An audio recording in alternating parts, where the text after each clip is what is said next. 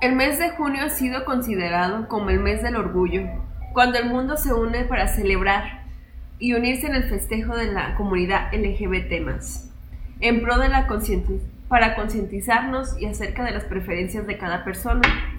Sin embargo, el origen de esta celebración se remonta a década de los 50 en Estados Unidos.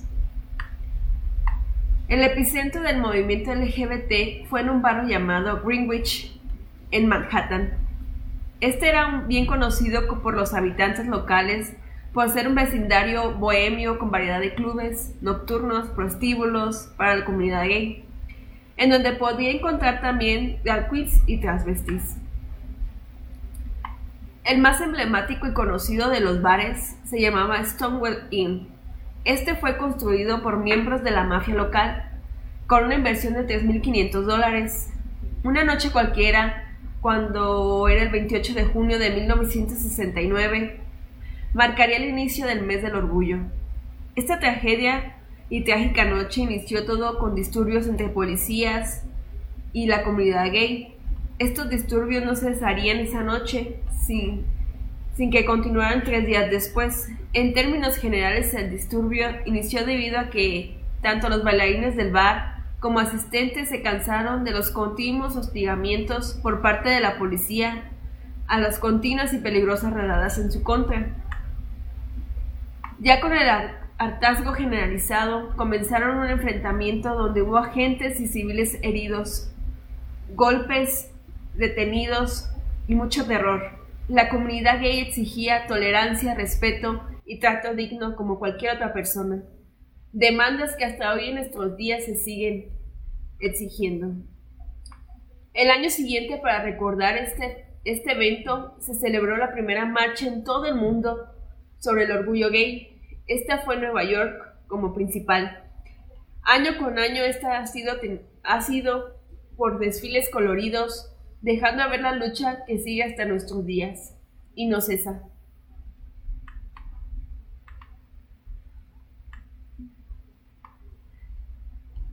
Buenas tardes. Hola, buenas tardes, tardes, noches, queridos amigos, ¿cómo están? Eh, muy emocionados, estamos hoy aquí con mi querida amor, con mi vida, con mi compañera de todos los días, con Giovanna. Retomando este proyecto que teníamos ya pensado desde hace varios meses, por ahí nos detuvimos por algunos otros proyectos que teníamos que, que decidimos darles prioridad.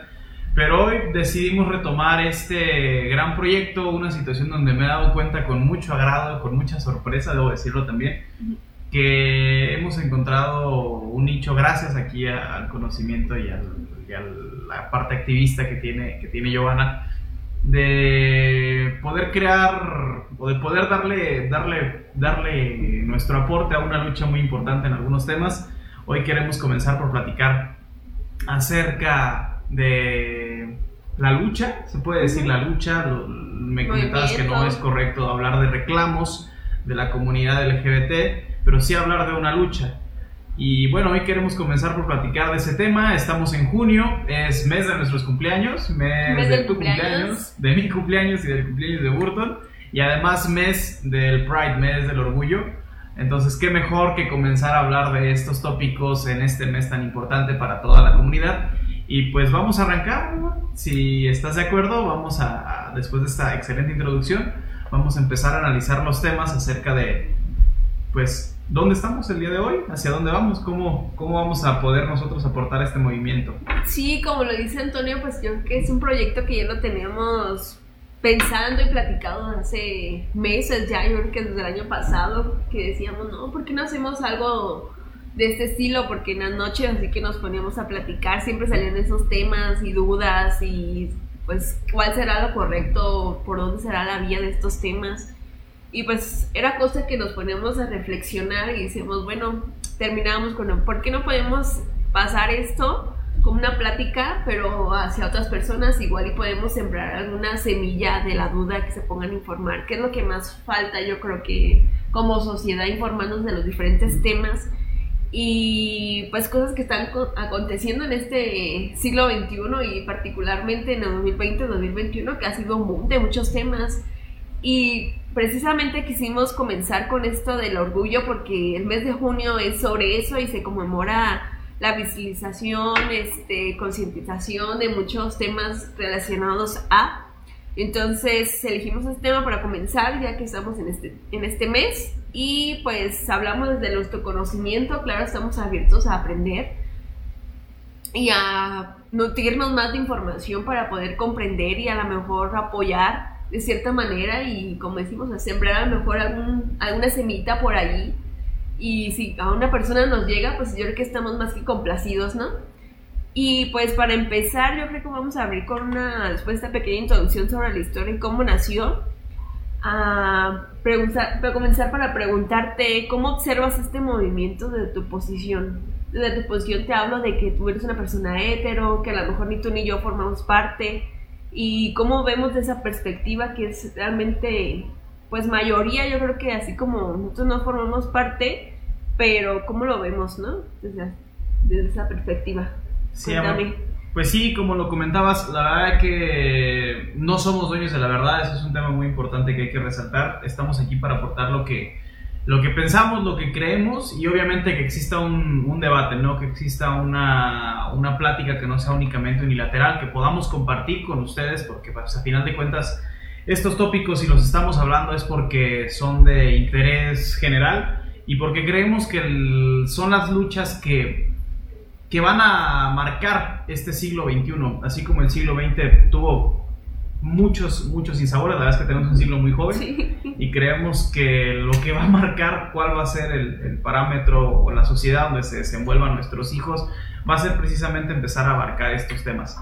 ¿Cómo vemos el tema del movimiento desde la posición de nuestro privilegio? Siempre lo hemos dicho, somos unas personas que hablamos desde el privilegio, tenemos la oportunidad de informarnos, tenemos la oportunidad de crearnos un criterio y aún así nos, nos sujetamos a muchos prejuicios, como lo decías, no soy una persona que se creó una familia heteronormal, lo que crea cualquier película de Disney. Soy una persona hetero, soy, soy varón, o sea, hablando desde mi privilegio, muy honestamente yo debo decir que el movimiento del Pride, hablando de, de los derechos que está reclamando o que está peleando, que está pugnando por, por alcanzar la comunidad LGBTTIQ+, eh, pues yo creo que es una situación donde hoy se ha logrado cierta visibilización, pero como lo tocamos incluso para poder analizar otro, otro, otro tema, en el tema de...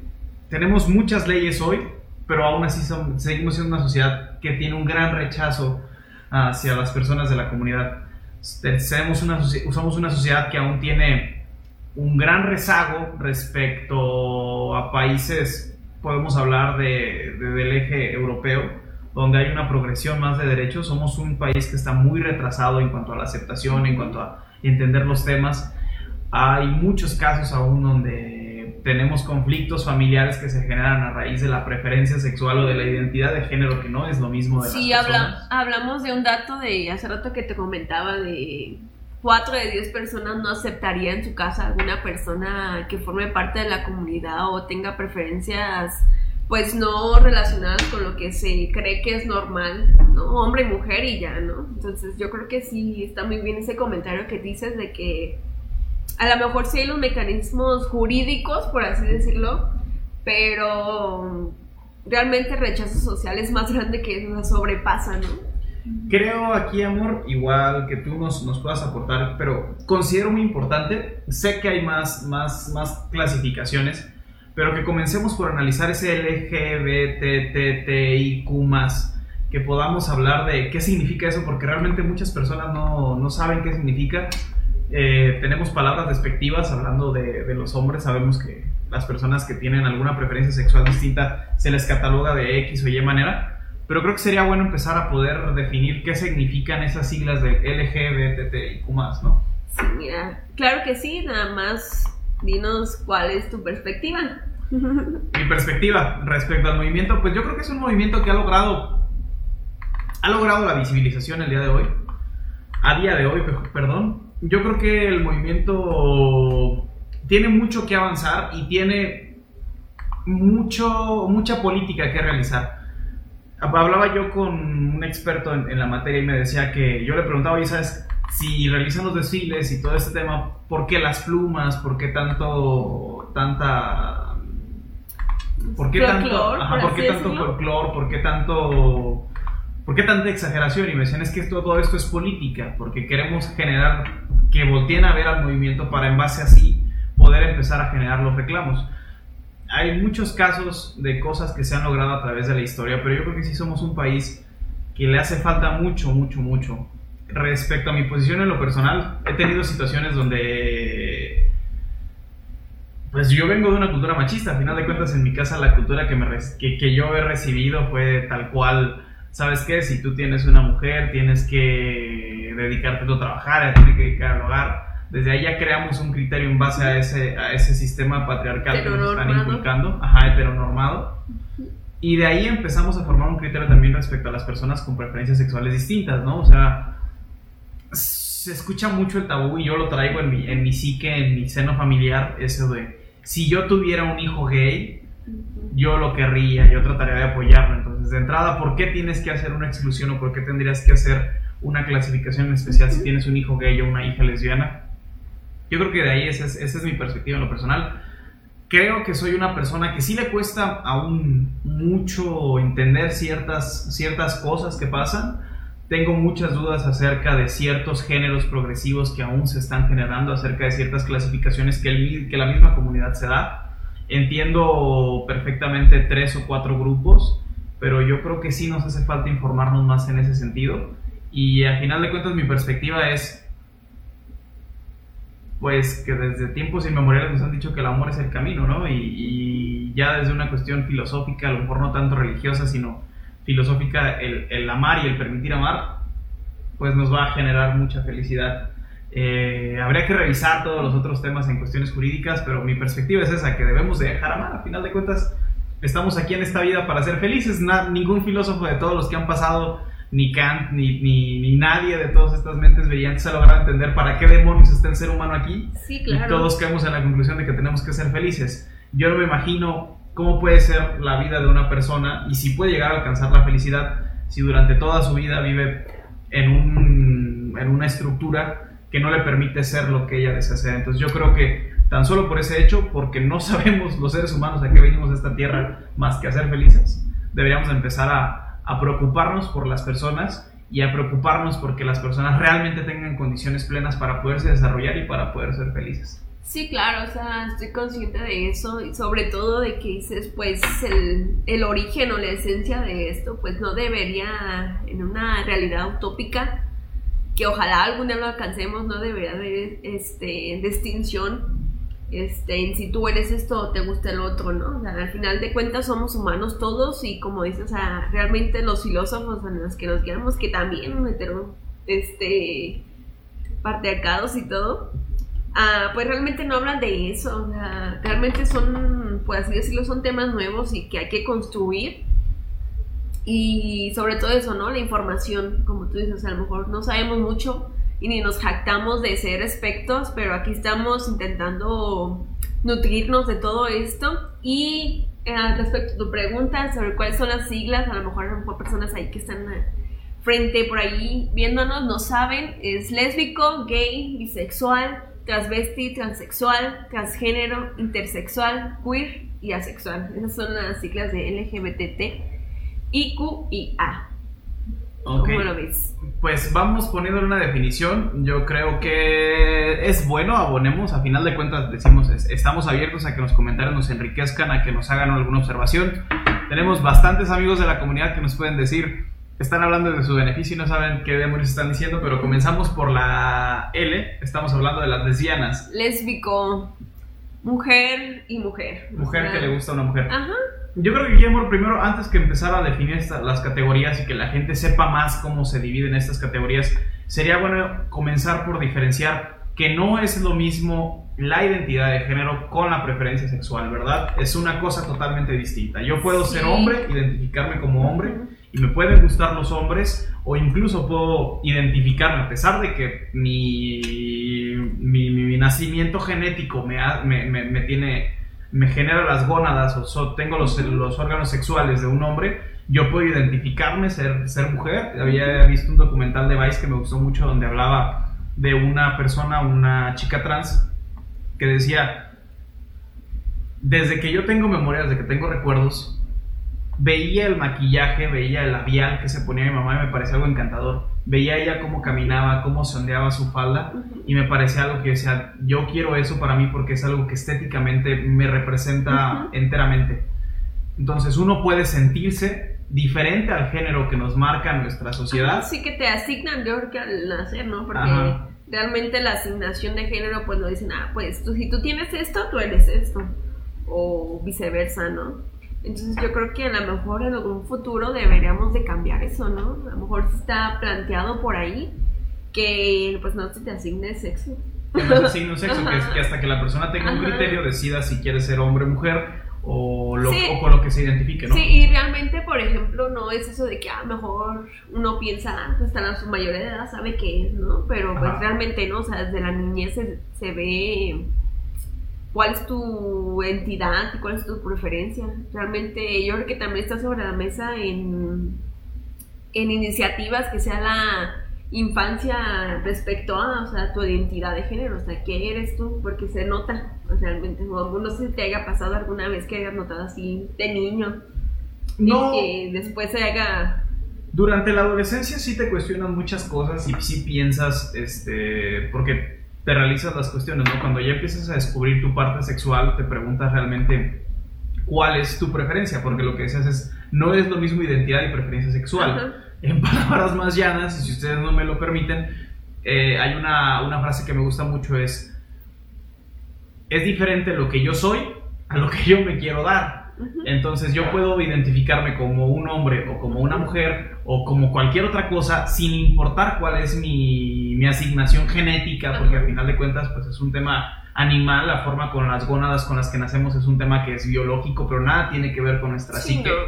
Yo puedo identificarme con uno u otro género y aún así gustarme el mismo u otro género, u otro género que no estemos hablando de estos, de estos géneros binarios. Entonces, eso es, eso es lo primero que tenemos que tener en cuenta identidad y preferencia sexual no tienen nada que ver. hay muchas personas que luego he escuchado, yo mi abuelita se espantaba. ¿Cómo es posible que haya hombres que se visten de mujer? Eh, habrá que analizar el caso en concreto, pero estaremos hablando de un transvesti o de un transgénero. Transgénero es cuando ya te ya tuviste la, la transformación, ¿verdad? en una, trans en una transformación. Okay. Transvesti más bien sería, lo, creo que a lo que te refieres. Ajá. O sea, tú tienes alguno de esos dos géneros y aún así te pueden seguir gustando las mujeres, a pesar de que tú te de que tú te, identifiques como mujer, lo que te, a ti te llama sexualmente, lo que a ti te interesa, pueden ser las mujeres y no tiene nada que ver. Yo recuerdo ahorita que decía, es que es un relajo porque hay hombres que se visten de mujer y les gustan las mujeres es ahí donde tenemos que empezar a romper paradigmas, ¿no? Sí, yo creo que eso es muy importante porque luego, sobre todo en las generaciones atrás de nosotros, este, pues yo creo que no les cabe en la cabeza y no tienen la culpa ellos, sino son... Es el sistema. Así es el sistema realmente en lo que vivimos y yo creo que apenas en esta nuestra generación así lo comprendo, de que estamos cambiando el chip realmente y que lo estamos transmitiendo a las futuras generaciones. Y como dice Antonio, o sea, realmente travesti pues no tiene nada que ver, como le comentaba, o, o sé que existe todo un paradigma de transvesti, o sea, que cualquier cosa que yo me ponga a lo mejor es transvesti, así me, me pinta y maquillaje, ya me estoy transformando de alguna manera. Entonces, pues sí. No tiene nada que ver una Sí, no tiene nada que ver con otra. Pues vamos entonces a comenzar a darle descripción a, ya que hicimos esta pausa y que identificamos que no es lo mismo lo que yo me quiero dar con lo que yo quiero sentir, vamos a hacer una, una identificación. Comenzamos por los géneros más básicos. Usualmente esta clasificación eh, de manera general se, se utiliza como LGBT, pero es una clasificación mucho más amplia y es una, una clasificación que está en progreso. Porque no se ha detenido en solamente son estos cuatro, estas cuatro identidades de género, sino que sigue avanzando. Comenzamos por la L, entonces, mi amor, estamos hablando, la L es... Lesbiana, lésbico, mujer con mujer. Es una pues, mujer que se identifica como mujer y le gustan las mujeres. De los básicos, ajá. Correcto. Y gay, sigue el gay que es hombre con hombre. Hombre, hombre que se identifica como hombre y le gusta otro hombre. Eso sería afectivo, ajá. Ajá. Hablamos ahora de la LGBT, la primera T. No, LGB, bisexual. Ajá, bisexual. Ajá, hombres o mujeres. Yo creo que luego esto caen hasta o sea, hablo desde lo que sé, pero también caen que de repente no lo quieren como ¿qué será?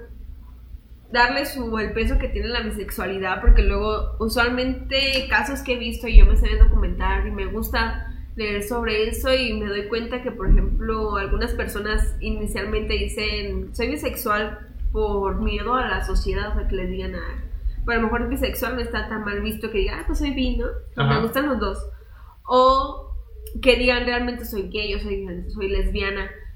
Y yo creo que caen en eso y le han quitado así como cierto peso de que hay, o te gusta uno o te gusta el otro, y realmente no, o sea, te pueden gustar las dos personas, ¿no? ¿No crees? Eso es, volvemos al mismo, tú te identificas con un género, eh, cualesquiera que sea, pero a final de cuentas tu gusto hacia qué te atrae, hacia con qué quieres tener intimidad, puede ser alguna de las otras dos. Ahí tiene que ver más que nada con no generar una atadura respecto de uno de otro. Tú puedes ser una persona completamente, no quiero usar adjetivos como normal o como habitual, pero al final Estamos para aprender. Sí, sí, sí. Estamos para aprender y a lo mejor decimos cosas equivocadas y está bien y estamos aprendiendo, yo creo, ¿no? Ajá. Entonces, si decimos a alguna persona que sepa más de esto, y sepan que la estamos regando en algo, pues escríbenos y...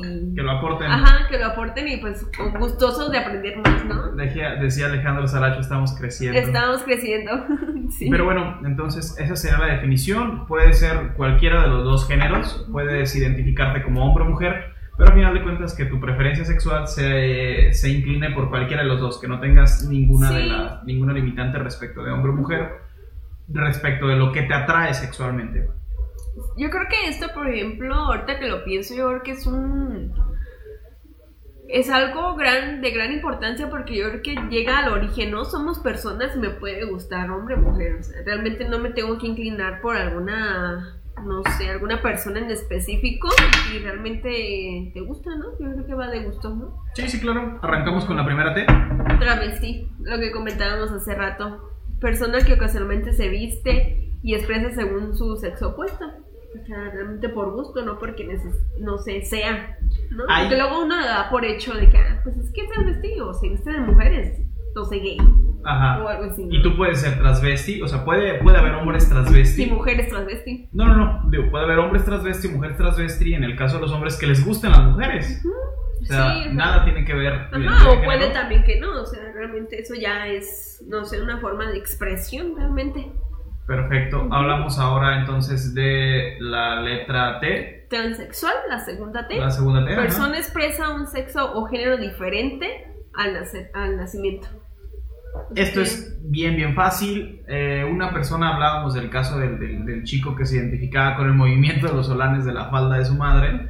El transexual es una persona que teniendo gónadas de un sexo determinado, se identifica con el sexo opuesto. Simple y sencillamente eres una persona que nace con testículos, pero en tu identidad desea ser una mujer. Entonces ahí la, definición es clara. Y la siguiente T, transgénero, es va, va de la mano, pero ya existe una ya, Ya existe una interdicción este, médica, o sea, ya modificó su cuerpo, por así decirlo, ¿no? Para adaptarse a lo que se identifica, o la persona que se identifica, sea hombre o mujer, así viceversa.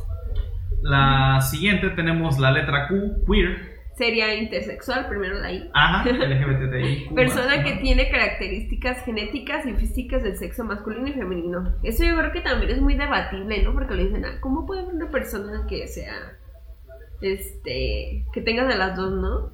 O sea, que realmente tiene características genéticas y físicas de ambos yo creo que eso sí está muy debatible. Deberemos de tocarlo a lo mejor algún día porque creo que muchas personas dicen, ah, no, no existe. Creo que tiene algún nombre así medio salvaje para decirlo, no sé si te acuerdas. El, la definición es hermafrodita, es algo que existe en la naturaleza, ¿no? Ajá. Ahí, por ejemplo, tenemos los caballitos de mar, tenemos lombrices, tenemos los caracoles. Y también los caballos de mar es ahí un tema ahí medio turbio que deberíamos analizarlo. Hay muchos temas que analizar, por ejemplo, ahí un poquito pero seguimos. Pues sí, dejamos ahí la, la pelota en el aire para que ustedes analicen, para que, como decía, decían, entre más sabemos, más dudas tenemos. Ahora sí, con todo gusto, el conocimiento que tengamos lo ponemos a su disposición y lo podemos seguir ampliando en base a las dudas que vayamos generando. Sí. Ahí tenemos el tema de la letra I, tenemos la Q. La Q, ahora sí. El sexo y el género son construcción, o sea que realmente es una construcción social. Argumenta en contra de las conductas normativas. Aquí, Giovanna, tenemos el primero que resulta ser un género a manera, no sé si lo pueda expresar como protesta, porque muchas veces se ha identificado las preferencias sexuales o las identidades de género en tiempos recientes como elementos de protesta y hasta cierto punto tenemos, una, tenemos cierto grado de razón ahí sin dejar de lado el libre desarrollo de la personalidad. El tema de la protesta es, ha habido muchos estudios y no lo han logrado ponerse de acuerdo las mentes más brillantes de nuestro siglo en decir, y de siglos anteriores, en decir si realmente se nace o se hace el, rol de género que nosotros adoptamos, lo que implica ser hombre, a lo mejor el dejarnos la barba, porque al final de cuentas tenemos mujeres a las que les sale barba y, podemos decirlo. Sí, a las mujeres les sale bigote y las mujeres se lo tienen que, que afeitar porque al final de cuentas no está Estamos esta parte identificado con el género. Entonces yo creo que ese tema del queer es más un tema de protesta al respecto de cómo vamos creando y cómo la sociedad nos va creando una identidad respecto de X o Y género. En el tema de, del MAS, si empezamos a hablar de la clasificación del MAS, tenemos muchísimas clasificaciones al respecto de los sexos no binarios, al respecto de, platicaba yo con un amigo de los sexuales que son hombres que solamente son homosexuales cuando fuman marihuana. Entonces son un, un montón de cosas donde uno analiza y, y, a final de cuentas, si tomamos esto en comparativo a este conocimiento de lo que es la identidad y la preferencia sexual, con la pirámide de Abraham Maslow, donde hablaba de la, del desarrollo de la personalidad y el camino para lograr la, la autorrealización, pues a final de cuentas lo único que estamos viendo es de qué forma una persona, en base a sus gustos, en base a su entorno, logra la felicidad respecto de quién ama.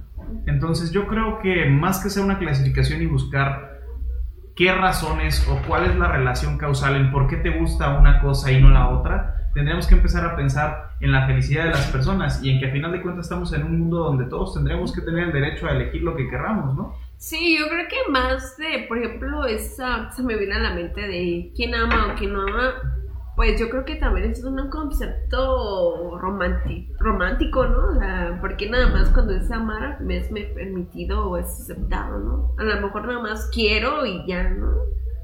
Yo creo que también es un tema debatible, ¿no? Porque, por ejemplo, el eslogan es Love is Love y claramente Love is Love, pero yo creo que es una forma también romántica de verlo, ¿no? Es una forma romántica de verlo también por el mismo sistema en el que estamos, en el que estamos compitiendo porque aún no estamos, no estamos listos para una sociedad donde empecemos a hablar del libre ejercicio de la sexualidad. Ese sería otro tema para, para, otro, para otro capítulo. Sí. Pero yo creo que el romantizar incluso, o, estamos en una necesidad de, romantizar el movimiento para que pueda avanzar. porque, si no lo romantizamos, Los, lo satanizamos. De hecho, una forma de darle visibilidad es romantizarlo. Si hiciéramos el movimiento como tal, de lo que es una relación heterosexual común y corriente, pues podemos hablar de pasión, podemos hablar de, de, libre ejercicio de nuestra sexualidad, pero yo creo que estamos en esa necesidad de romantizar el movimiento. Yo creo que para crear una sensibilidad, ¿no? Sí, una sensibilidad en las personas. Y pues terminamos en asexual, en la A persona que no expresa atracción no te interesa nada. o sea, sexualmente hacia otra persona, pues no. Yo creo que es también de las pocas letras que se hablan, ¿no? No es como que usualmente es LGBT y ya, ¿no? Y hasta ahí para darle cuenta. Y asexual yo creo que también es algo que no, no se, no se dice mucho lo ponemos en el más el asexual y este pues bueno vamos ya que tenemos una clasificación igual abonen ahí con sus comentarios al respecto de qué dudas tienen. mal, no lo sabemos no sé. Qué dudas tienen respecto a esta clasificación porque tenemos que comenzar por eso por identificar en qué escenario estamos parados y que nos brinden su opinión acerca de cómo ven las cosas, porque al final de cuentas eh, este tema, yo incluso te lo voy a comentar, primero que se pongan de acuerdo, hay muchas corrientes, incluso dentro de la misma comunidad, hay pugnas que afectan a la propia comunidad, o sea, entre, la, entre los mismos gays se pueden llegar a pegar palos porque tienen una actitud a lo mejor machista, una actitud. No, claro, por ejemplo, ahí se da lo que es, por ejemplo, si eres gay, pero qué tan afeminado eres. Por ejemplo, yo creo que también he visto y este investigado, así que luego, por ejemplo, entre los mismos gays que sea, pero si es gay, pero es afeminado, entonces ya hay como una distinción ahí como de que hay, pues es, es más afeminado que gay. Y usualmente, por ejemplo, en la sociedad heteronormada, este, si eres gay, pero está bien ser gay si eres más hetero. O sea, que no, aparentemente no te veas gay, yo creo que así, yo creo que es más aceptado, ¿no? Porque estás dentro de la norma.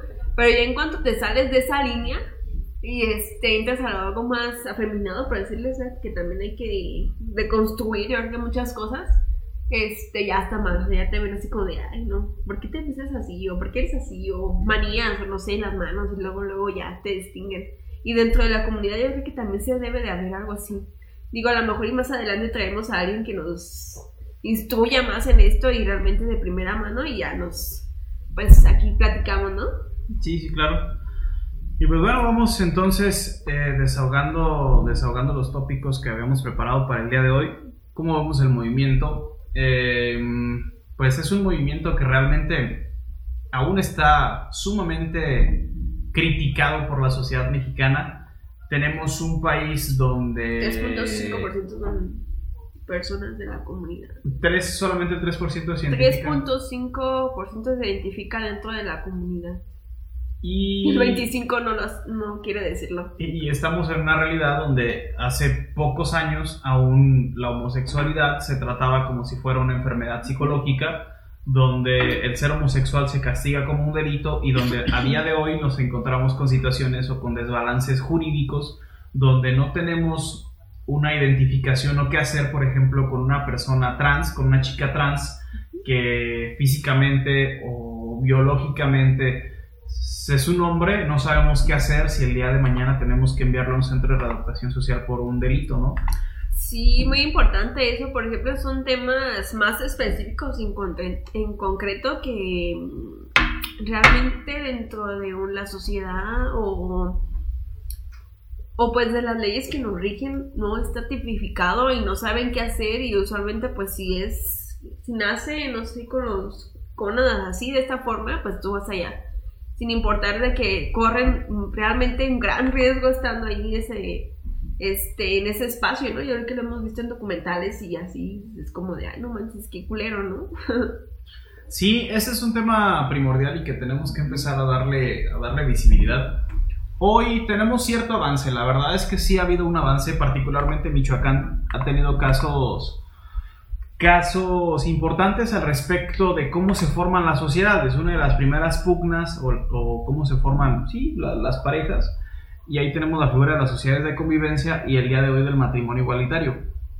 Hemos tenido avances, hemos sido pioneros en estos temas de darle la igualdad de derechos para que logre formar una familia. Nos hace falta mucho por avanzar, no tanto en el rubro jurídico, en el rubro jurídico yo creo que ya se han analizado muchas ahí cosas. Ahí va el rubro jurídico, ¿no? Ahí va. No como quisiéramos o quisieran, pero pues yo creo que hay un avance. Va caminando, a final de cuentas, eh, las personas que tienen más, más visión y que investigan más al respecto, yo creo que logramos llegar a un consenso al respecto de, los derechos que tiene que tener la comunidad, pero hace falta mucho al respecto de la percepción en el tema de la adopción, que a final de cuentas es un derecho a formar una familia.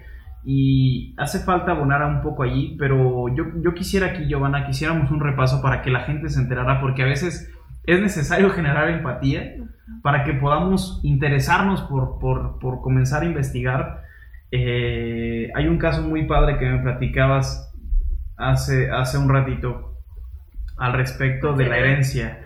Yo creo que es un tema que no nos va a dar para tocar en, el, en, materia del feminismo, pero la herencia es uno de los puntos fundamentales por lo que se comenzó a buscar estas sociedades de convivencia, estos matrimonios igualitarios, que si bien ya existen en los códigos, siguen teniendo un rechazo en la sociedad. Ah, sí, o sea, le comentaba a Antonio de que yo creo que hace unos 10 o pasaditos los 10 años, o si no 10 es mucho, de que pues está una pareja gay y de repente pues su pareja, una de las individuos se enferma y cae en muerte lamentablemente entonces ya tenían pues años de convivencia, que realmente ya en este sistema pues sería como un concubinato, ¿no? Pues no se podían casar porque realmente no existían los medios para hacerlo, ni estaba reconocido. Sería el amaciato, porque el concubinato, el concubinato tiene, aquí hay que hacer una, y me permite hacer un paréntesis jurídico, aquí aprovechamos nuestros conocimientos abogadiles. ¿Cómo forma uno una familia? El Código Familiar que se reformó en Michoacán en 2016 reconoce algunas formas en específico. Lo primero es el matrimonio con todos los derechos que implica el heredar, el reconocer un nombre al hijo, el que los hijos tengan derecho a heredar los bienes que formaron la pareja. Después está el concubinato. El concubinato se forma cuando no existe esa unión civil, que no va uno al registro civil, firma los papeles y se casa legalmente. Está el concubinato, que es una situación de hecho, es una cosa que pasa en la realidad y que se puede acreditar ante un juez. Te pide ciertos requisitos, por ejemplo, que lleves más de dos años unidos acreditablemente, o que tengas un hijo en menos de ese tiempo. La otra forma en la que uno se puede, se puede unir es en amaciato. El amaciato es cuando tú ya tienes una relación formal, tienes un matrimonio o un concubinato y además compartes o tienes una relación que produce un hijo. Ahí se reconoce el amaciato. Y también tienes ciertos derechos, los hijos, no tanto la pareja. Pero en ese ámbito no había nada donde, donde pudieran caber estas relaciones entre hombre, hombre, mujer y mujer. Entonces, cuando había un fallecimiento, cuando había una necesidad, quedaba en la incertidumbre jurídica totalmente. Lo que decías tú, fallecía una persona y decías, oye, ¿sabes qué es que? Pues yo me dediqué toda la vida al hogar y ha fallecido mi sustento, como pasa en las relaciones heterosexuales. Falleció mi sustento y él tiene estos bienes. Yo tengo derecho a heredar algo. No, y que además, por ejemplo, creo que fue, parte pues de esa construcción de bien, o sea, realmente el por derecho debería de pues ahora sí que tocarle, ¿no? Y no de una forma cruel, así como que me toca por interés, sino que realmente debería de ser, ¿no? Es un tema, sí, eso es una equiparación, porque al final de cuentas, cuando tú formas una pareja, independientemente de, de los sistemas machistas en los que nos hemos desarrollado y que le damos cierto, cierta carga de actividades a una u otra persona, cuando tú formas una relación también homosexual o una relación lésbica, pueden darse esos roles de género dentro de esa misma relación y puede haber una persona que se dedique preponderantemente al hogar. La cosa es que al no tener una forma jurídica de normar eso, creabas desequilibrios y había muchos casos donde una persona que tenía una pareja gay eh, fallecía, la pareja no tenía derecho a heredar nada. Y se daba, también como se da en los matrimonios heterosexuales, que las mujeres o que, o que la pareja que se dedicaba preponderantemente al hogar, no hablar de mujeres porque... ¿Es otro tema? Ese es otro tema, es hablar también del, sistema patriarcal.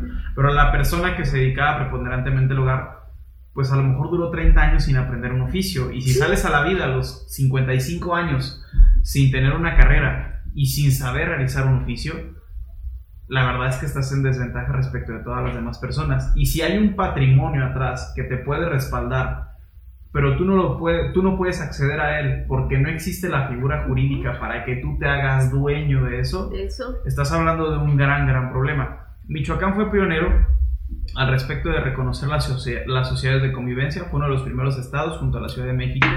La Ciudad de México fue la la primera entidad federativa, todavía no era un estado como, como a día de hoy, pero fue uno de los primeros en reconocer precisamente esa capacidad de las personas del mismo género de, de dar, de unirse, pero ha habido muchísima controversia tan solo por el hecho de decir que matrimonio es solamente entre hombre y mujer. Pues incluso tenemos una sociedad que es este de pro la familia o algo así, ¿no? Sí, que defiende el hombre y la mujer y que me parece, acaban de terminar los procesos electorales. Eh, la verdad a mí me parece increíble que año 2021 teniendo los avances que ha habido a nivel mundial, me parece increíble que haya un partido político como lo fue Encuentro Solidario que a estas alturas del partido se pare y se presente a los electores, ajá, el PES, y que se presente y diga el matrimonio es entre hombre y mujer y nosotros estamos pugnando por conservar la dignidad de la familia normal. O sea, me parece totalmente preocupante,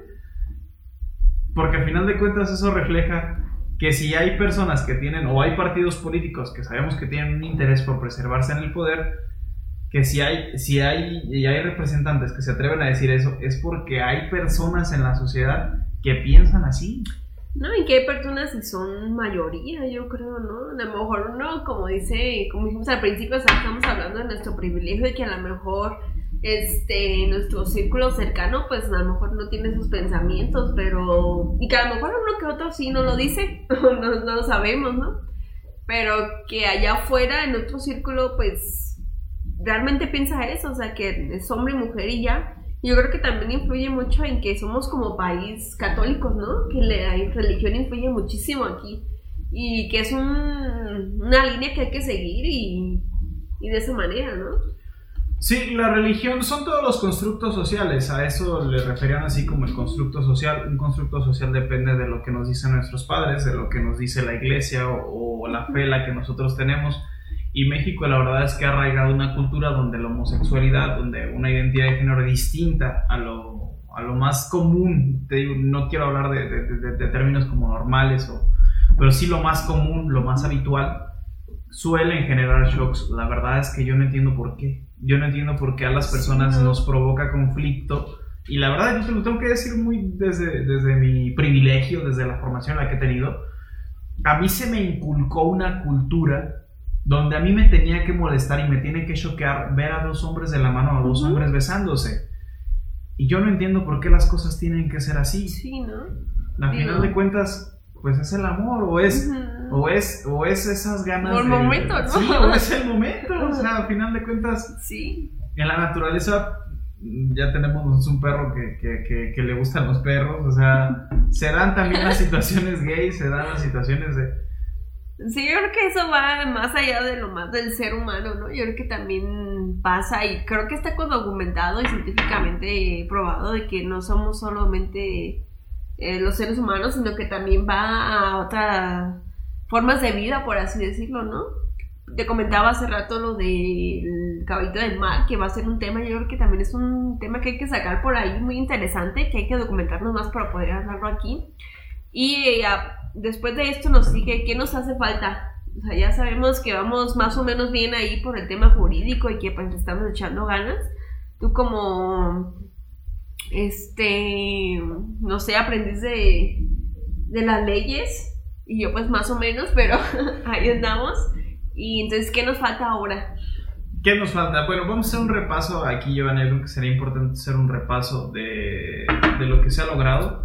Como lo decíamos antes, si había una pareja, una pareja homosexual o una pareja lésbica, donde falleciera alguno de los cónyuges, el otro no tenía derecho a heredar. Estamos hablando de eso hace cinco años, hace siete años, siete años, de, entre 10 y 7 años, ese derecho no existía. Si tú tenías una pareja, si tú eras una persona que se identificaba con el tema, con el tema gay y tú querías amar a otro hombre, o si eras mujer querías amar a otra mujer, se unían, no tenían la capacidad de heredar los bienes del uno o del otro.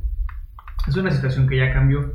Primero con las sociedades de convivencia y después con los matrimonios igualitarios. Ese es el primer avance que tenemos. En el tema jurídico, eh, yo creo que tenemos que empezar a hablar hoy de que nos hace falta los tratamientos hormonales, porque he escuchado yo mucho acerca de...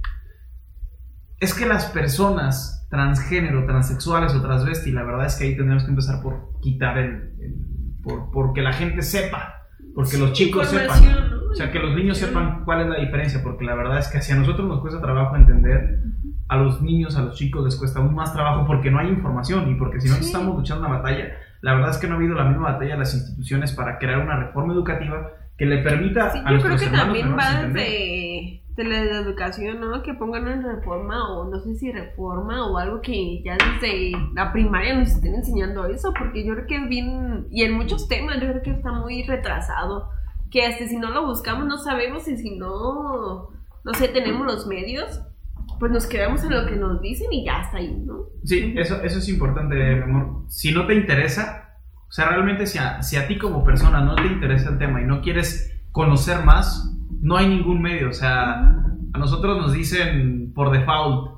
Por default, si tú vas a la escuela te van a decir quién es Miguel Hidalgo, te van a decir quién es José María Morelos y Pavón, te van a hablar de Silvia de la Nación, te van a hablar de Porfirio Díaz, pero no hay una necesidad de que donde tú llegues y te eduques, te expliquen de qué se trata todo eso. yo creo que eso sería lo primero. que logremos entender un, o que exista un avance respecto de qué nos enseñan y que nosotros podamos conocer más como sociedad respecto de estos movimientos. Y a final de cuentas, o sea, no podemos hablar de si una postura está bien o mal. A final de cuentas hay que conocerlas, hay que saber qué piensa cada uno, hay que entender qué siente cada, cada grupo.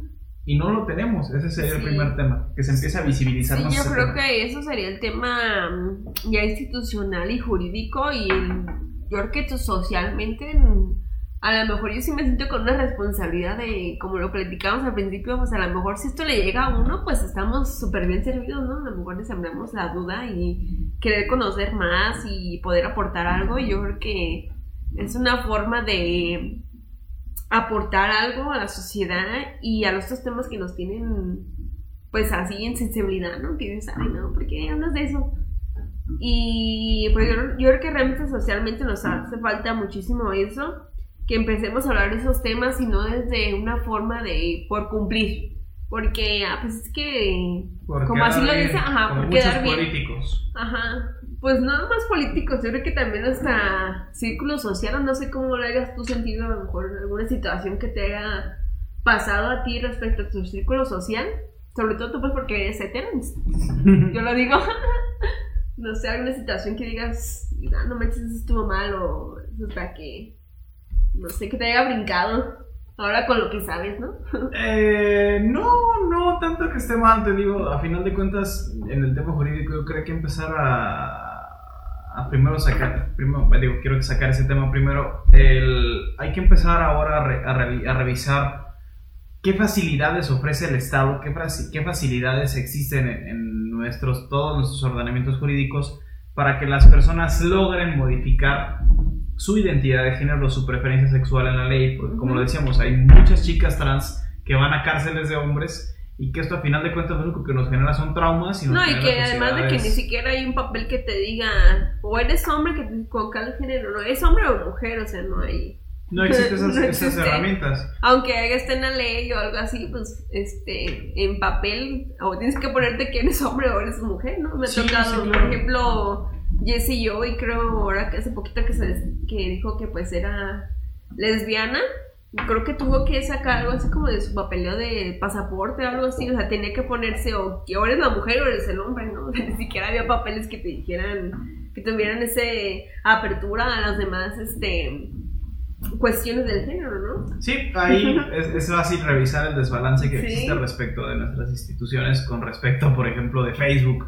Facebook sí te, te permite poner este, un género con el que identificas. Nada más permite- específico Ajá. o no decirlo. O no decirlo, no manifestarlo. Y en nuestras instituciones, ¿no? Ante, ante nuestras instituciones, o eres mujer o eres hombre. Eh, yo creo que los avances más importantes son esos, el tema de, de las sociedades de convivencia, de los matrimonios igualitarios en los estados donde se reconoce, hay estados, hay estados, por ejemplo Guanajuato, que es un estado que tradicionalmente ha sido uno de los estados que se identifica como más conservador en todos los temas, es un estado Sí. que por su tradición católica tendríamos que revisar la historia, es uno de los estados que se resisten más al progreso de todos estos temas sociales. Eh, tendríamos que avanzar también con el tema de las adopciones, eh, es importantísimo. Sí, yo creo que es un tema también muy importante de tocar porque si muchos dicen, este, adoptar, pues está bien, ¿no? Pero ya dos hombres o dos mujeres o, o como sea, ya no. Mm. Yo creo que es un tema muy Aquí importante, tengo, ¿no? un, tengo un desequilibrio y ahorita que me preguntabas de mi experiencia personal, hay, hay una situación bien curiosa, pero existe más resistencia y la verdad es que esto sería bueno. Es más, voy a poner una encuesta por aquí en el, en el post. Este, existe más resistencia al respecto de que adopten dos hombres a que adopten dos mujeres. O sea, también Sí, respecto sí. de esta clasificación de géneros, hay una cargada más en contra de las relaciones entre hombres que entre las que relaciones las entre mujeres. Sí, yo creo No que eso va a la cuestión de que uno como mujer Vamos a lanzar la encuesta contigo. Pues nos dicen que somos realmente nos inclinan a ser mamás, ¿no? O sea, que ese es nuestro como fin de la vida que tenemos que ser mamás, ¿no? Entonces, de cierta manera, desde niñez, si vives, por ejemplo, no sé, con generaciones pasadas, ¿no? Pues tienes que hacer esto y el otro, pues está más común, ¿no? Y entonces yo creo que en los hombres es más Yo creo que tiene que ver mucho el machismo, ¿no? Sí, el machismo. Ajá. Hablaba luego eso luego en los TikToks que tiene mucha verdad. A lo mejor son absurdos o ridículos, pero en ese absurdo y ridículo dicen la verdad. Que dice, no, pues no te dejo ir a dormir a casa de no sé quién porque uno no sabe. ¿Y por qué no sabe? Porque existe esa detención del, del hombre, ¿no? De que puede hacer algo y así. Entonces yo creo que va por ahí, ¿no? De que cierta paradigma o tiene prejuicios sobre el hombre de que de esta manera o va a ser de esa manera o puede causar esa algo, ¿no? Yo creo que por eso va así como de que esa distinción o ¿cómo dijiste? ¿Retención? Pues ese, ese, esa, esa percepción, ¿no? O sea, que exista de que es más probable que exista una, una violación o un agravio contra sí, el menor. pues sí, si por ser y Ajá. realmente no. Y no, o sea, al final de cuentas puede haber hombres. Volvemos a lo mismo. Yo creo que es la forma de creencia, ¿no? De que dices... Los hombres Yo tenemos. le pongo mucho al machismo. Ajá, no sí, sé. desde una perspectiva machista, los hombres nos creamos ese concepto de que todo el mundo nos quiere dar. O sea, si vemos una mujer es como esa mujer, me, a esa mujer le gusto. O incluso si tenemos amistades donde, la, donde hay- tengamos amistades gays o, o trans, o transvesti o transgénero, decimos, ah, es que yo le gusto a ese vato, entonces yo por eso siempre le dejo claro que es mi compa, pero no me gusta a él, entonces porque él tiene la necesidad de, de tener algo conmigo. Y la verdad es que no. O sea, no le gustamos a todo el mundo, eso es algo que tenemos que entender. Los hombres, no por el hecho de ser hombres, sino, sino si, si, si habituamos o tenemos relaciones habituales de convivir con otro hombre que, que sea gay, no le tenemos que gustar Sí. necesariamente. A él le pueden gustar barbones, no barbones, este, de pelo rubio, de ojo verde, así como a nosotros hombres nos gustan las mujeres de una forma Ujú. y que a final de cuentas eso depende de mil factores. No a todos los hombres les tenemos que gustar y esa es una situación donde la gente está con un concepto bien equivocado de que si dos hombres se juntan van a violar a un Sí. niño. No es así. O sea, Cuando- creas una conexión. Ajá. No todo el mundo, digo, obviamente que hay casos, hay excepciones, pero la excepción hace la regla Ujú. Todo el mundo puede tener una mascota. No porque una persona tenga una mascota va a ser este sofílico. No le va a gustar Sí. su mascota para una situación más allá de la Sí. convivencia. Es lo mismo. Sí, Si tú tienes un niño, si tú adoptas un niño, no es porque te lo quieras. No es porque te guste, vaya. O sea, es, es porque quieres tener una familia. No, y que hoy en día yo creo que siento a estas personas, yo creo que hasta le dan mejor vida que una heteronormada, ¿no? Por así decirlo. Pero bueno, es otro tema de, para otra ocasión y yo creo que es muy importante a lo mejor traer a alguien que sepa más del tema, que nos instruya sobre eso, ¿no? Este, no sé, alguna pregunta que tengas. Por ejemplo, ¿tú alguna vez te has sentido homofóbico, por así decirlo? Algunas Este, situaciones, no digo que siempre, pero a lo mejor situaciones. Primero, ya lancé por ahí la encuesta, si pueden participar, ¿qué les parece más normal desde su perspectiva heterosexual y hablando desde su privilegio? Que dos mujeres adopten un niño o que dos hombres adopten un niño o una niña.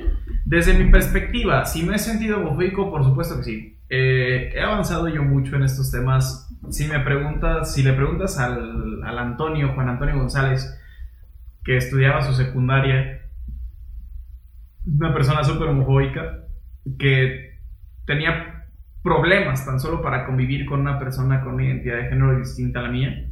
Me daba miedo, me daba miedo convivir con gays porque, como te digo, no sabía en qué momento iba a haber a lo mejor un sobrepaso y yo asumía que por el hecho de ser yo a lo mejor Podría ser, ¿no? Yo Podría haber convertirte. ajá, podría convertirme en una presa de los, gays, de los malvados gays. O hacerte, yo creo que incluso, ¿no? ¿O No, ¿Tendrías miedo yo- así como sí. eso? Si lo preguntas cuando uno está desarrollando, porque a final de cuentas hay que decirlo, cuando tienes 10, 11 años, hasta en las, catura- en las caricaturas están los ejemplos, realmente uno no piensa en, en el sexo opuesto. Y si piensas es como uno más. Ujú.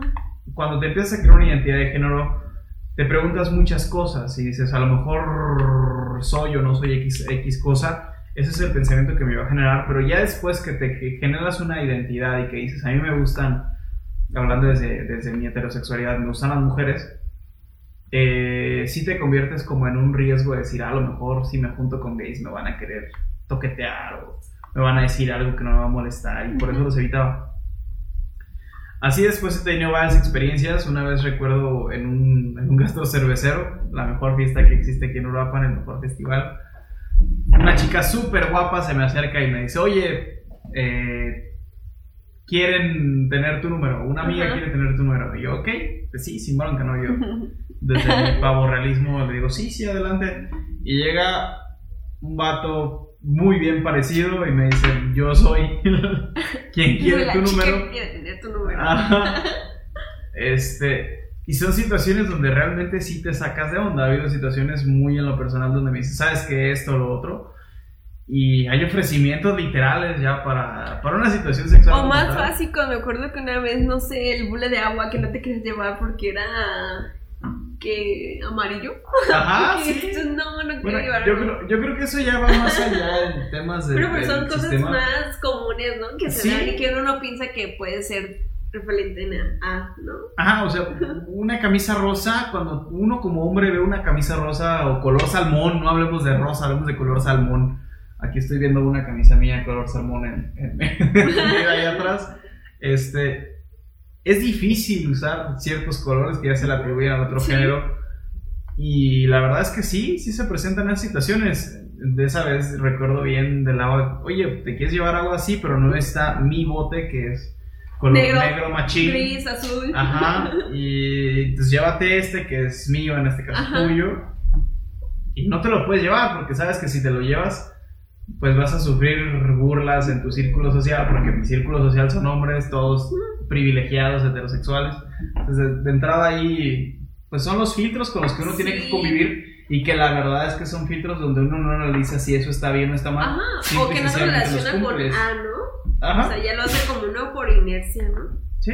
Pues yo creo que de mi perspectiva más de homofobia, creo que nunca he tenido así como ninguna situación o, al menos que yo sepa, no sé, tú dime lo que tú que comido estás con, conmigo, que haya sentido ese rechazo de alguna manera, sino más que rechazo, yo siento una realmente curiosidad, o sea, realmente me me interesa muchísimo aprender de ellos, se me hacen las personas tan interesantes realmente en pensamiento que digo, no manches, están fuera de lo que uno como crianza y este y experiencia tiene alrededor, ¿no? Como siempre, no sé, realmente me genera como una curiosidad inmensa de querer aprender de ellos y qué son y cómo son. Yo creo que por eso me interesan muchísimo estos temas, ¿no? Porque, no sé, me llena, sea, de curiosidad, por así decirlo, y después de eso viene la, ¿cómo aporto? ¿Cómo les ayudo? Y yo creo que, no sé, algo así. No sé si tú me hayas visto alguna actitud así media homofóbica que yo no me he dado cuenta. Actitud homofóbica, mm, a ti como tal no, pero sí he notado que te desarrollas en un círculo así como todos nosotros, donde se te inculcan ciertas cosas, se te inclina o se te trata de inclinar Ah. hacia, un, hacia un lado o hacia otro. Y existe esa, ese sesgo respecto de las personas que tienen una preferencia sexual o una identidad de género distinta a la que nosotros manejamos. Yo creo que tienes una gran ventaja porque en tu familia hay personas que tienen una identidad de género distinta Diferente. Ajá, y que al final de cuentas son. O sea, se les toma como algo habitual. O sea, Sí, yo creo, que mi a familia, yo creo que tengo una familia, por así decirlo, afortunada de que, dices, convivo con personas que son parte de la comunidad. Y nunca se les ha visto mal y les ha dicho, más bien les ha dicho, no, pues hay que aceptarlo y se apoyan entre unos y ha traído, este, por así decirlo, novios y así, y realmente los estamos igual, o sea, queremos sentirlos más bien que más atentos a que sepan que estamos con ellos, a rechazarlos, ¿no? Y ahí tocas un tema bien importante, amor. Realmente tiene que haber una ponderación de derechos a favor de estas personas.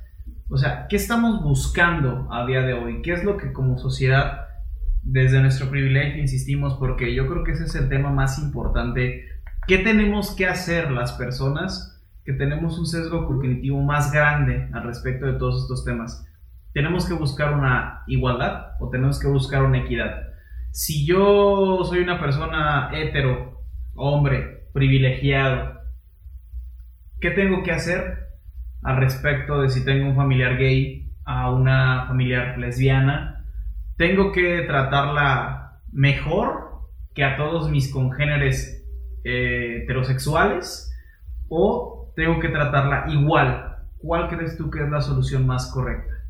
Pues yo creo que a este momento se me vienen las dos, ¿no? O sea, tanto equidad como igualdad, porque yo creo que abarca diferentes rutas y diferentes, este, mm, por así decirlo, este, temas, que uno es por este y otro por el otro, o sea, tanto equidad como igualdad, o sea, en tu mismo pronunciamiento dices, tengo que tratarla mejor o tengo que tratarla con igualdad, yo creo que las dos tanto ponerlas en un nivel que estemos igual a ellos, tanto como tratarlos igual, ¿no? Más o menos así. Pues ahí hay que hacer un análisis muy profundo. Tenemos años y años de rezago. Eh, sí sería importante. Yo creo que aquí invitamos, invitamos, tenemos muchos amigos en la comunidad. Ojalá alguno se anime a participar en esto y que nos diga si ellos desde su perspectiva ¿Qué prefieren? Porque al final de cuentas no tenemos esa, esa sensación de saber cómo queremos que nos traten. Ahí lanzamos la invitación, pero es una, es una cuestión muy acompañarnos aquí. Es una cuestión muy importante porque platicamos al respecto por el tema del feminismo y me decías, es que las mujeres no quieren una superioridad. No quieren una, una superioridad, o sea, quieren que se les vea como iguales, que se entiendan las diferencias que existen y que en base a eso construyamos una sociedad que quite las limitantes para las mujeres, pero no que implique que eso va a... Seamos mejores. Ajá, no, que eso no represente que seamos mejores y tengamos más. Exactamente. Entonces, ahí yo, seré, yo creo que sería bueno hablar con alguno o con algunos representantes de la comunidad y que nos expliquen desde su sentir, desde sus experiencias. Sí, que, forman parte de, ¿no? Por ejemplo, yo y Antonio, yo creo que no formamos, no, cabemos en ese círculo, pero pues estamos aquí y le hablamos, abrimos este espacio para que vengan y nos expliquen y nos comenten realmente qué es, ¿no?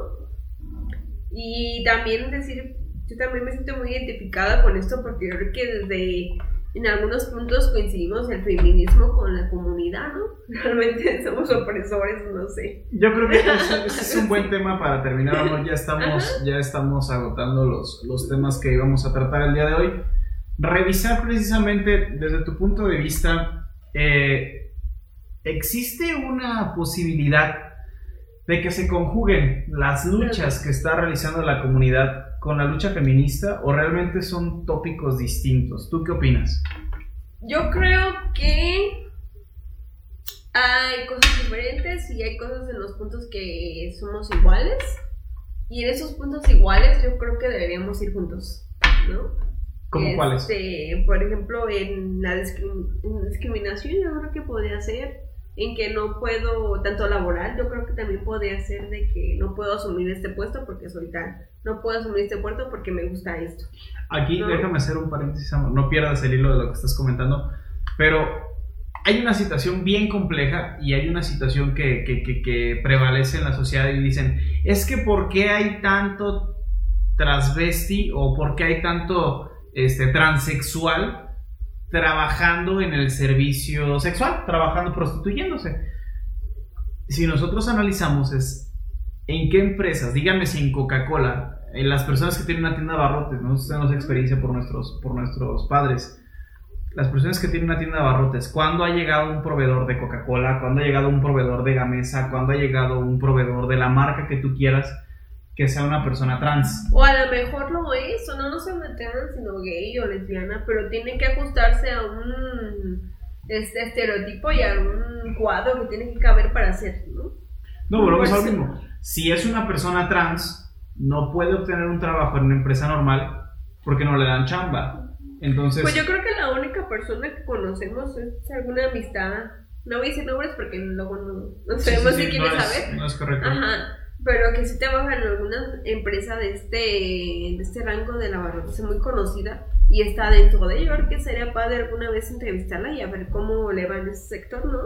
Sí, pero vamos a lo mismo, no existen tantos casos porque no se acepta. Si tú va, si una persona va a hacer una entrevista de trabajo a X o Y lugar y es una persona transexual o transgénero o transvesti, no le van a dar chamba por el, por el rechazo que impera en la sociedad. Y es por eso que, pues a final de cuentas, todos tenemos esa mala costumbre de comer, de pagar la renta, de vivir bajo un techo. Y tienes que obtener recursos de donde se pueda. Y si existe esa oferta es porque existe una demanda y eso lo que nos demuestra o sea, no hay negocio si no hay clientes. Si hay clientes, hay negocio. Tenemos una sociedad profundamente, profundamente sesgada por un modelo que se acostumbra como común o como normal y que debajo de la mesa o que debajo de sus costumbres tiene pulsos y tiene, eh, tiene tendencias que no manifiesta. En primera, que hay muchas personas que no tienen un género identificado en lo habitual. Y en segundo lugar, existe ese gran rechazo a las personas que se identifican plenamente con uno u otro género y eso los obliga a dedicarse simple y sencillamente al servicio sexual porque no tienen otra cabida en el mundo laboral. No es que, la, no es que los transexuales, por ser transexuales, sean todos ninfómanos y todos tengan un hambre voraz de sexo, simple y sencillamente que no existe otra forma de conducirse y esto a final de cuentas los pone también en un terreno de riesgo porque son una minoría que tiene peligro a tener enfermedades sexuales, que no tiene una cobertura de salud especializada como lo, lo, lo, requirieran y que también tiene un, un, desbalance jurídico porque son personas que están sujetas a un gran riesgo de que los golpeen, de que un día se encuentren con alguna persona eh, ebria, drogada, bajo alguna sustancia y que todo eso no está en la ley a final de cuentas hace falta mucho, mucho que caminar en estos temas. Sí, yo creo que dejamos esta pregunta abierta en,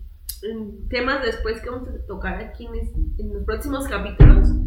Y pues ya para finalizar, hay que mandar algunos saluditos aquí que unas personas estuvieron viendo nuestros primeros views. a ver, saludemos. Nuestra compañera Viridiana Mendoza, muchas gracias por acompañarnos. Presidenta. sí. Gracias por estar aquí y comentarnos. Viva el PRD, me permito, yo sí voy a hablar de partidos. El PRD fue el instituto político que, que se preocupó por, por desarrollar, eh, o el primero que se preocupó realmente por, por llevar estos derechos a la práctica. La Ciudad de México ha sido un pionero en cuanto al tema de matrimonios igualitarios, de adopción, y la verdad es que es algo que hay que reconocerlo. Hoy la verdad que me da mucha pena ver la posición que tiene el PRD a nivel nacional viendo que casi empatan precisamente con este partido en cuanto a aceptación ciudadana del PES, donde tenemos un grupo de personas que está pugnando porque las cosas sean mejores, porque las personas tengan las oportunidades y que hay personas que están pugnando al contrario porque se limiten los derechos. Sí, también tenemos a José Mora, no sé si tú lo conozcas. Pepe Mora, claro que sí, mi amigo Nudo Gordiano, saludos. hasta Frien, gracias. A mi hermana Nancy Godoy, que también estuvo ahí pendiente diciendo que nos iba a ver, gracias. Jorge Enrique Catalán. Catalán Fit Galaxy por ahí preparando. Saludos por aquí al buen Jorge Catalán. Saludos Saludos por ahí, sigan preparando excelentes gimnastas. Y Hugo Alfonso González González. Hermano, nos vemos. Gracias. Los amamos. Gracias, gracias mi hermano. por sintonizarnos. Este, esperemos pronto consecutivamente llegar a más personas y nos vean más y que les interese y les haya gustado este programa. Estamos muy felices por este. Realmente pensábamos, vamos a tardar 20 minutos y realmente tenemos más de una hora, creo, no sé. Yo, yo calculé una hora y media, por aquí estamos más o menos sacando los tiempos. Ibra Hernández también. Amigo Ibra, muchas gracias por sintonizarnos, muchas gracias por vernos. La verdad que es un gusto vernos conectados. Este proyecto de que lo hacemos con mucho cariño para todos. Es, es, algo que teníamos una meta en lo personal, pero si logra empatar o logra, logra, lo logra llegar a compartir ustedes, pues la que nos llena aún más de alegría. Lo vamos a seguir haciendo, pase lo que pase. Sí, aquí estamos. Aquí estamos firmes. Y pues yo creo que ya, ¿es todo, no? Pues sí, tenemos un minuto, una hora con 11 minutos de transmisión. Eh, hemos hablado de todos los tópicos que teníamos preparados decirles que si tienen alguna duda en lo específico, alguna cosa que quieran, alguna aportación, algo que no bien, no sé. Ajá, con todo gusto, con todo gusto los leemos, vamos a seguir preparando los temas. Hay que empezar a hablar. Hoy precisamente empezamos con el tema del Pride por el, mes. en el que nos ubicamos, pero hay muchos, muchos tópicos que hablar en relación al feminismo, en relación a la comunidad, en relación a qué papel tenemos que jugar los hombres en todas estas batallas, porque yo creo que esa sería una buena forma de, concluir el capítulo de Bello Amor y que vayamos dando la antesala de todo lo que vamos a hablar. Si existimos en un sistema patriarcal, capitalista, donde los hombres hemos llevado la batuta en los últimos siglos y si no es que a lo largo del principio sí a lo largo prácticamente de toda la Casi historia humana principio. a lo mejor en la prehistoria podemos tener antes de la edad de piedra discrepo un poquito pero más o menos, Ajá. más adelantito. A lo mejor en la prehistoria podríamos tener unos casos ya de sociedades plenamente dominadas por un sistema matriarcal, pero desde ahí realmente vemos que los hombres hemos llevado la batuta de las sociedades desde siempre. Y ahí los hombres tenemos que empezar a analizar qué papel debemos de jugar al respecto de todos estos movimientos y yo creo que el primer consejo y con lo que vamos a terminar el día de hoy es decir, comenzar a hablar entre hombres que lo que hacemos no está chido. Si nosotros agarramos y empezamos a criticar entre nuestros mismos hombres a un compañero que sea homosexual, seguimos abonando el problema. Tenemos Sí. que empezar a cambiar el chip y tenemos que empezar a decirnos comentarios entre nosotros, decir, ¿sabes qué? Pues déjalo, güey. O sea, si le gustan los vatos, pues déjalo, a ti que te afecta, ¿no? O sea, hay frases en, en el lenguaje más coloquial de pues, cada quien, cada quien su fundillo, cada quien su yo creo que así tenemos que empezar a entendernos porque así nos hemos formado. Y al final de cuentas hay que empezar a tomar un rol más activo y no nada más pasivo y, y preguntar, sino ya empezar a, a participar y decir lo que estamos haciendo y las costumbres que estamos llevando no están bien. Pero eso depende de primero un análisis que nos conven- convenzamos de lo que estamos diciendo, convenzcamos de lo que estamos diciendo y, y comenzar a cambiarlo, ¿no? Sí, claro que sí. Entonces, pues aquí estamos. Vamos a seguir hablando de temas, a lo mejor un poco controversiales y a lo mejor nuestras palabras no son las correctas, pero estamos para aprender. Y pues ahora les traigo a ustedes la primera edición, primer capítulo y nos vemos en el segundo. Y así es, mi amor, pues vamos a terminar de mandar por aquí saludos, amigo Roberto Mestizo. Mil gracias, por aquí estamos compartiendo. Saludos, hermano, justo que nos sintonices. Eh, está también Ladies Nicole, totalmente de, acuer- de acuerdo. Gracias, gracias, gracias. Gracias por sintonizar. Vamos a ir en, en contacto. Está Arturito, el Key Máximo Éxito, chicos. Échenle, así se empieza. Gracias, Arturito. Aquí estamos en inspiración. Arturo Sí. es de los grandes productores de contenido que tiene Uruapan. Eh, ojalá que también por ahí visiten sus canales. Es un Sí, gran, gran, gran creador de contenido. Y pues bueno, vamos aquí todos a abonar a esta economi- economía del amor para seguir creciendo unos y otros. Vamos a ver si no tenemos algún otro saludo, algún otro comentario por aquí. Estamos transmitiendo en tres páginas simultáneamente. Creo que Y ya. realizamos la última transmisión en vivo. Es todo, es todos los saludos que tenemos el día de hoy. Agradecerle su tiempo, agradecerle sus comentarios, decirles que estamos abiertos a cualquier, a cualquier opinión, a cualquier aportación que nos puedan hacer. Estamos todos creciendo, nos estamos construyendo, nos estamos deconstruyendo, más importante. También, también. Y pues, amor, algo que le quiero decir a la audiencia ya para terminar y cerrar. Nada, que nos esperamos y esperemos sigan en nuestro próximo capítulo la próxima semana, el mismo día, sábado a las 8. Esperemos empezar más puntuales. y pues aquí los esperamos. Aquí estamos batallando con lo técnico. Mi problema, la siguiente semana empezamos a las 8. Gracias a todos los que nos esperaron, que nos sintonizaron. Pues un gusto compartir con ustedes. Y gracias. Nos vemos. Adiós. Hasta luego, chicos. Gracias, gracias.